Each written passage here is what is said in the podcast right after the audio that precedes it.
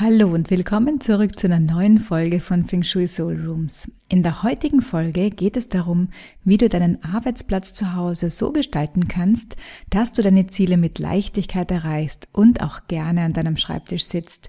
Wir schauen uns die sieben häufigsten Fehler nach Feng Shui im Homeoffice an, die dich daran hindern, erfolgreich zu werden. Aber du bekommst auch ganz konkrete Lösungsvorschläge von mir, wenn du manche Best Practice Ansätze bei dir nicht umsetzen kannst, weil du zum Beispiel zu wenig Platz hast. Viel Spaß dabei! Willkommen zu Feng Shui Soul Rooms, deinem Podcast für modernes Feng Shui, das leicht zu verstehen und vor allem umsetzbar ist. Ich bin Eva Tietze und ich möchte dir zeigen, wie du dein Zuhause in ein Wohlfühl-Zuhause verwandelst und wie dich deine Räume dabei unterstützen, deine Lebenswünsche zu manifestieren. Unser physisches Umfeld trägt ganz wesentlich dazu bei, ob wir uns in unserem Homeoffice konzentrieren können, inspiriert sind und gute Ideen haben oder unsere Ziele erreichen. Und dabei ist es ganz egal, ob du nur einen kleinen Arbeitsplatz zum Beispiel im Wohnzimmer hast oder vielleicht sogar ein eigenes Arbeitszimmer. Beides kannst du energetisch optimieren. Leider stellen sich gerade Frauen da oft hinten an und sie arbeiten dann an einem kleinen wackeligen Tisch, der vielleicht im Gästezimmer steht, zwischen irgendwelchen Möbeln, die von den bisherigen Umzügen dann übrig geblieben sind oder zwischen der Bügelwäsche. Wenn du dann lieber am Esstisch arbeitest als an deinem Schreibtisch, ja, dann ist das wirklich nicht verwunderlich. An deinem Arbeitsplatz solltest du Visionen und inspirierende Ideen haben und dein Business oder deine Karriere vorantreiben. Daher solltest du deinem Arbeitsplatz auch die Aufmerksamkeit schenken, die er verdient.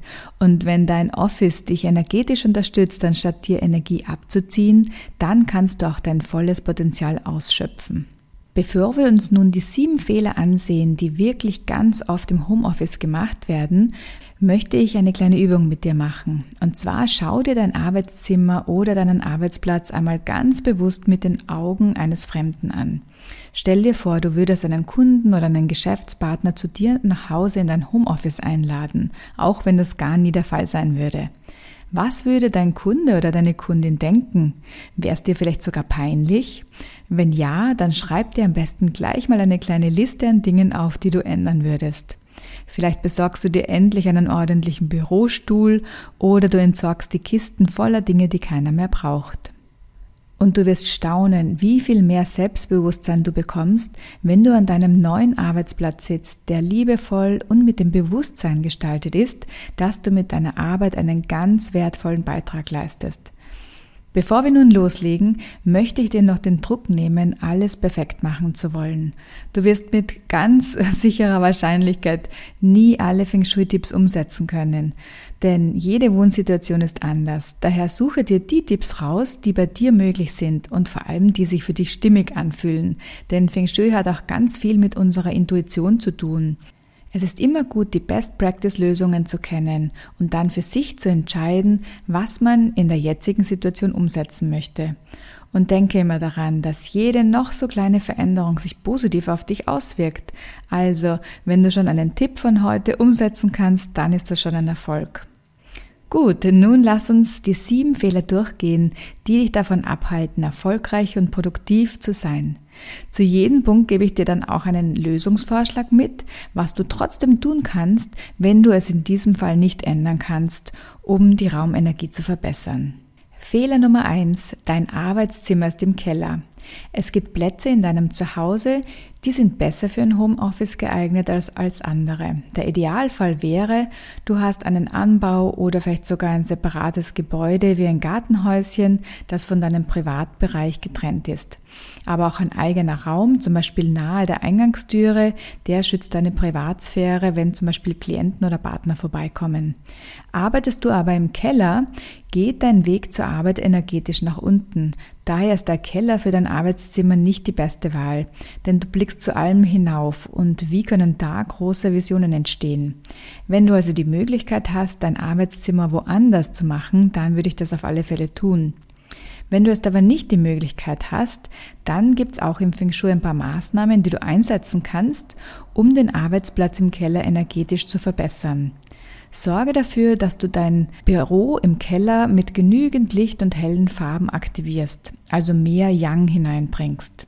Dabei helfen dir zum Beispiel auch Düfte wie Zitrone, Grapefruit oder Orange. Fehler Nummer zwei: Dein Schreibtisch steht unter einer Dachschräge oder unter einem Balken. Wenn du dir dein Homeoffice am Dachboden einrichten möchtest, dann ist es energetisch gesehen ein wirklich guter Ort, weil die Raumform auch aktivierend wirkt. Der Dachboden, der läuft spitz zu und entspricht daher dem Element Feuer. Außerdem bist du energetisch gesehen ganz oben, hast den Überblick und siehst, was auf dich zukommt. Es gibt aber zwei Dinge, auf die du bei der Positionierung deines Schreibtisches im Dachgeschoss achten solltest. Und zwar solltest du nicht direkt unter einer Dachschräge sitzen oder unter einem Balken. Aber schauen wir uns die beiden Fälle erst einmal genauer an und vor allem, warum sie laut Feng Shui nicht zu empfehlen sind. Du solltest deswegen nicht zu knapp unter einer Dachschräge sitzen, weil die drückende Energie würde dich darin hindern, dein volles Potenzial zu entfalten. Sie beschränkt dich in deinen kreativen Ideen und es kann sich auch negativ auf deine Ergebnisse auswirken. Aber auch körperliche Beschwerden wie zum Beispiel Kopfschmerzen können die Folge sein oder dass du dich einfach nicht richtig wohl an deinem Schreibtisch fühlst. Stelle den Schreibtisch also so, dass du genügend Raum über dir hast. Zusätzlich kannst du die drückende Energie mit nach oben strebenden Dingen ausgleichen. Da wäre zum Beispiel eine Lampe, die nach oben strahlt, geeignet oder eine hohe Pflanze oder auch ein schmales, hohes Möbelstück. Der zweite Punkt sind Balken, die sich negativ auf dich auswirken können. Denn wenn du genau unter einem Balken arbeitest, beziehungsweise die Kante von Möbelstücken oder Balken auf dich zeigen, spricht man im Feng Shui von Giftpfeilen. Damit ist gemeint, dass Energie, die durch die Kanten beschleunigt wird, auf dich trifft und deine Aura stört. Das führt zu Konzentrationsschwäche oder auch Unruhe. Und vielleicht kennst du das Prinzip ja schon und zwar von der Regel, dass man sich nicht an eine Tischecke setzen sollte, weil man dann eine böse Schwiegermutter bekommt. Das ist das ganz gleiche Prinzip. Denn wenn wir niedrig schwingen, ziehen wir auch negative Dinge in unser Leben, ganz nach dem Gesetz der Resonanz. Und wenn die Energie in unseren Räumen negativ auf uns wirkt, dann können wir noch so viel meditieren und Affirmationen uns vorsprechen. Es wird einfach schwieriger sein, uns in eine höhere Schwingung zu bringen. Das heißt also, versuche deinen Schreibtisch so zu stellen, dass du nicht direkt unter einem Balken sitzt und auch keine Kanten auf dich zeigen, wenn du an deinem Schreibtisch sitzt. Du kannst die negative Wirkung von Kanten entschärfen, indem du zum Beispiel eine Pflanze davor stellst. Auch Stoffe oder Vorhänge, die du vor, den, vor die Kanten oder den Balken anbringst, können da helfen. Aber denke immer daran, dass es nicht irgendwie komisch aussieht. Denn ähm, ja, denk da wieder an das Beispiel, wenn der Kunde vorbeikommen würde. Und wenn der sich wundern würde, dann würde ich es mir nochmal über, überlegen. Denn gutes Feng Shui sieht man einfach nicht. Fehler Nummer drei. Dein Arbeitsplatz ist im Schlafzimmer. Jeder Raum in deinem Zuhause hat eine bestimmte Nutzung, die entweder mit Aktivität, Yang, oder mit Ruhe, Yin, verbunden ist. Dein Schlafzimmer zählt zu den Bereichen, die zum Erholen und zum Entspannen dient. Und das heißt, es ist ein Yin-Raum. Dein Arbeitszimmer hingegen soll dich aktivieren, zu deinen Höchstleistungen anspornen und nicht einschläfern. Daher ist es meistens ein energetischer Konflikt, wenn du deinen Arbeitsplatz im Schlafzimmer unterbringen möchtest. Dein Schlafzimmer ist oft in einem Raum, der schon von sich aus ein bisschen weniger Yang hat. Vielleicht ist dein Schlafzimmer an der Nordseite. Auch kannst du, wenn du schlafen gehst, weniger gut abschalten, wenn du noch vom Bett aus deine Arbeit sehen kannst.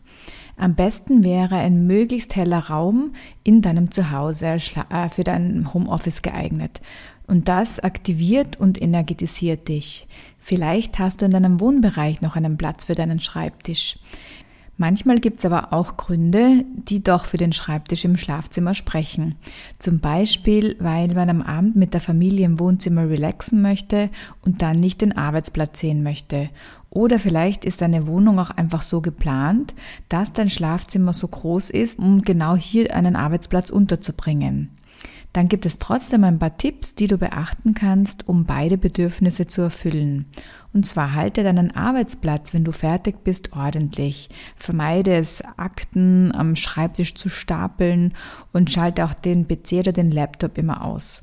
Wenn du den Arbeitsbereich auch noch optisch also verschwinden lassen könntest, dann würde es auch sehr helfen. Dazu könntest du zum Beispiel einen Vorhang ähm, aufhängen oder vielleicht auch einen Paravent verwenden. Das hilft übrigens auch, wenn du das Bett nicht vom Schreibtisch aus sehen möchtest, denn das könnte dich ständig an Schlafengehen erinnern. Achte auch hier darauf, gute Lampen zu verwenden, am besten Tageslichtlampen. Und höre auch gerne in meinem Podcast Folge Nummer 2 hinein, wo es um Feng Shui-Tipps für Schlafzimmer geht, damit du besser schlafen kannst. Wenn du eine genaue Anleitung haben möchtest, wie du dein Schlafzimmer nach Feng Shui einrichten kannst, dann ist mein Mini-Online-Kurs fürs Schlafzimmer genau für dich. Darin erfährst du in vier kurzen Videolektionen, wie du Bett und Möbel richtig anordnest, mit welchen Farben und Materialien du dein Schlafzimmer optimal gestalten kannst und vor allem die 18 wichtigsten No-Gos, die dir den Schlaf rauben können. Du findest den Link zum Minikurs in den Shownotes oder unter evatice.at slash Schlafzimmer. Fehler Nummer 4. Dein Schreibtisch steht an einer Wand oder am Fenster. Es ist super wichtig, wie dein Schreibtisch im Raum ausgerichtet ist, denn das entscheidet darüber, wie gern du an einem Schreibtisch sitzt und wie erfolgreich du bist. Zwei Fehler, die ich wirklich ganz, ganz oft sehe, ist, dass der Schreibtisch mit Blick an eine Wand steht. Und zwar, obwohl der Raum groß genug wäre, dass der Schreibtisch frei im Raum stehen könnte. Und der zweite Fehler, den ich auch ganz oft sehe, ist, dass der Schreibtisch am Fenster steht.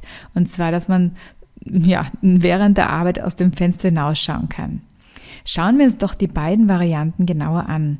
Wenn du deinen Schreibtisch an der Wand stehen hast, hast du das buchstäbliche Brett vor dem Kopf. Und das trägt es nicht gerade dazu bei, dass du wirklich tolle Ideen hast. Du kannst dann auch Herausforderungen erst recht spät erkennen, weil du sie nicht kommen siehst. Stell dir nun mal das Büro von einem Firmenchef vor. Wo steht dort der Schreibtisch? Hat der an eine Wand geschoben? Das wird doch irgendwie seltsam aussehen, oder? Der Schreibtisch von einem Firmenchef, der steht immer in einer starken Position, frei im Raum und er hat auch immer den Blick zur Türe, damit er sieht, wenn jemand hereinkommt. Und so kann man auch auf der energetischen Ebene Probleme schon frühzeitig erkennen aber auch du selbst fühlst dich selbstbewusster. Also deine ganze innere Haltung, die verändert sich und du wirst ähm, auch unbewusst, wirst, wirst du das in deine Arbeit mitnehmen und so automatisch erfolgreich sein.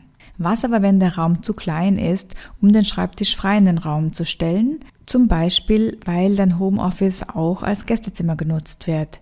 Dann stelle deinen Schreibtisch an eine Wand, aber achte darauf, dass du nicht mit dem Rücken zur Tür sitzt, denn das wirkt sich negativ auf deine Konzentration aus. Das hängt noch mit unseren prähistorischen Instinkten zusammen, also unsere Aufmerksamkeit, die geht nach hinten für den Fall, dass sich eine Gefahr nähert. Ich kann mich noch gut an eine Situation erinnern, als ich äh, noch angestellt war und in einem meiner, meiner Stellen äh, meine ersten Arbeitstage hatte. Und da habe ich dann den Ablagetisch mit, der, mit dem Rücken direkt zur Tür bekommen, weil mein Schreibtisch noch nicht frei war. Und ich habe mich dermaßen unwohl gefühlt. Ich war total nervös und ja, auch von jedem, von jedem Geräusch wurde ich sofort abgelenkt. Auch der oft beliebte Platz am Fenster ist nicht zu empfehlen, denn auch wenn die Aussicht noch so schön ist, genau darum geht's. Es lenkt dich von deiner Arbeit ab. Und meistens hast du dann auch noch die Tür im Rücken. Es gibt Studien, die zeigen, dass man für eine Aufgabe deutlich länger braucht, wenn der Schreibtisch vor dem Fenster steht. Manchmal hat man aber zu wenig Platz oder keine Möglichkeit, den Schreibtisch umzustellen.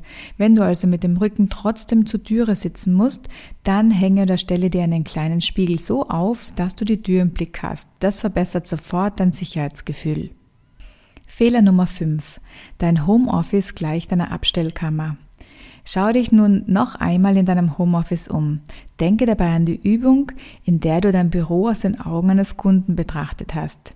Sieht so das Büro einer erfolgreichen Unternehmerin aus?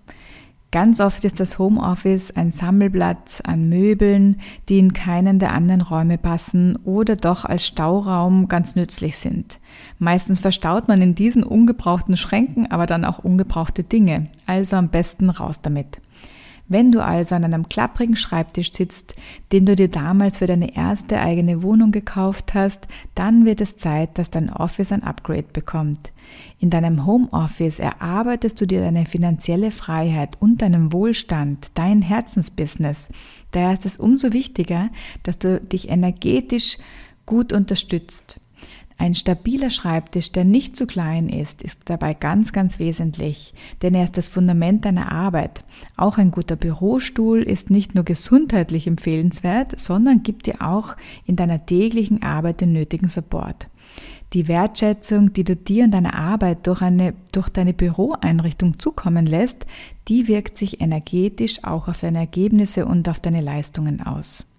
Wenn du dir neue Schränke besorgst, dann achte darauf, dass sie geschlossen sind. Offene Regale oder Schränke, die strahlen Unruhe aus und die lenken auch ab. Wenn du dir keine neuen Möbel kaufen möchtest, dann verwende einfach schöne Boxen und Container und auch einheitliche Rücken auf deinen Ordnern. So bringst du mehr Ruhe in dein Office und kannst dich besser fokussieren. Fehler Nummer 6. Dein Schreibtisch ist zugestellt und überfüllt.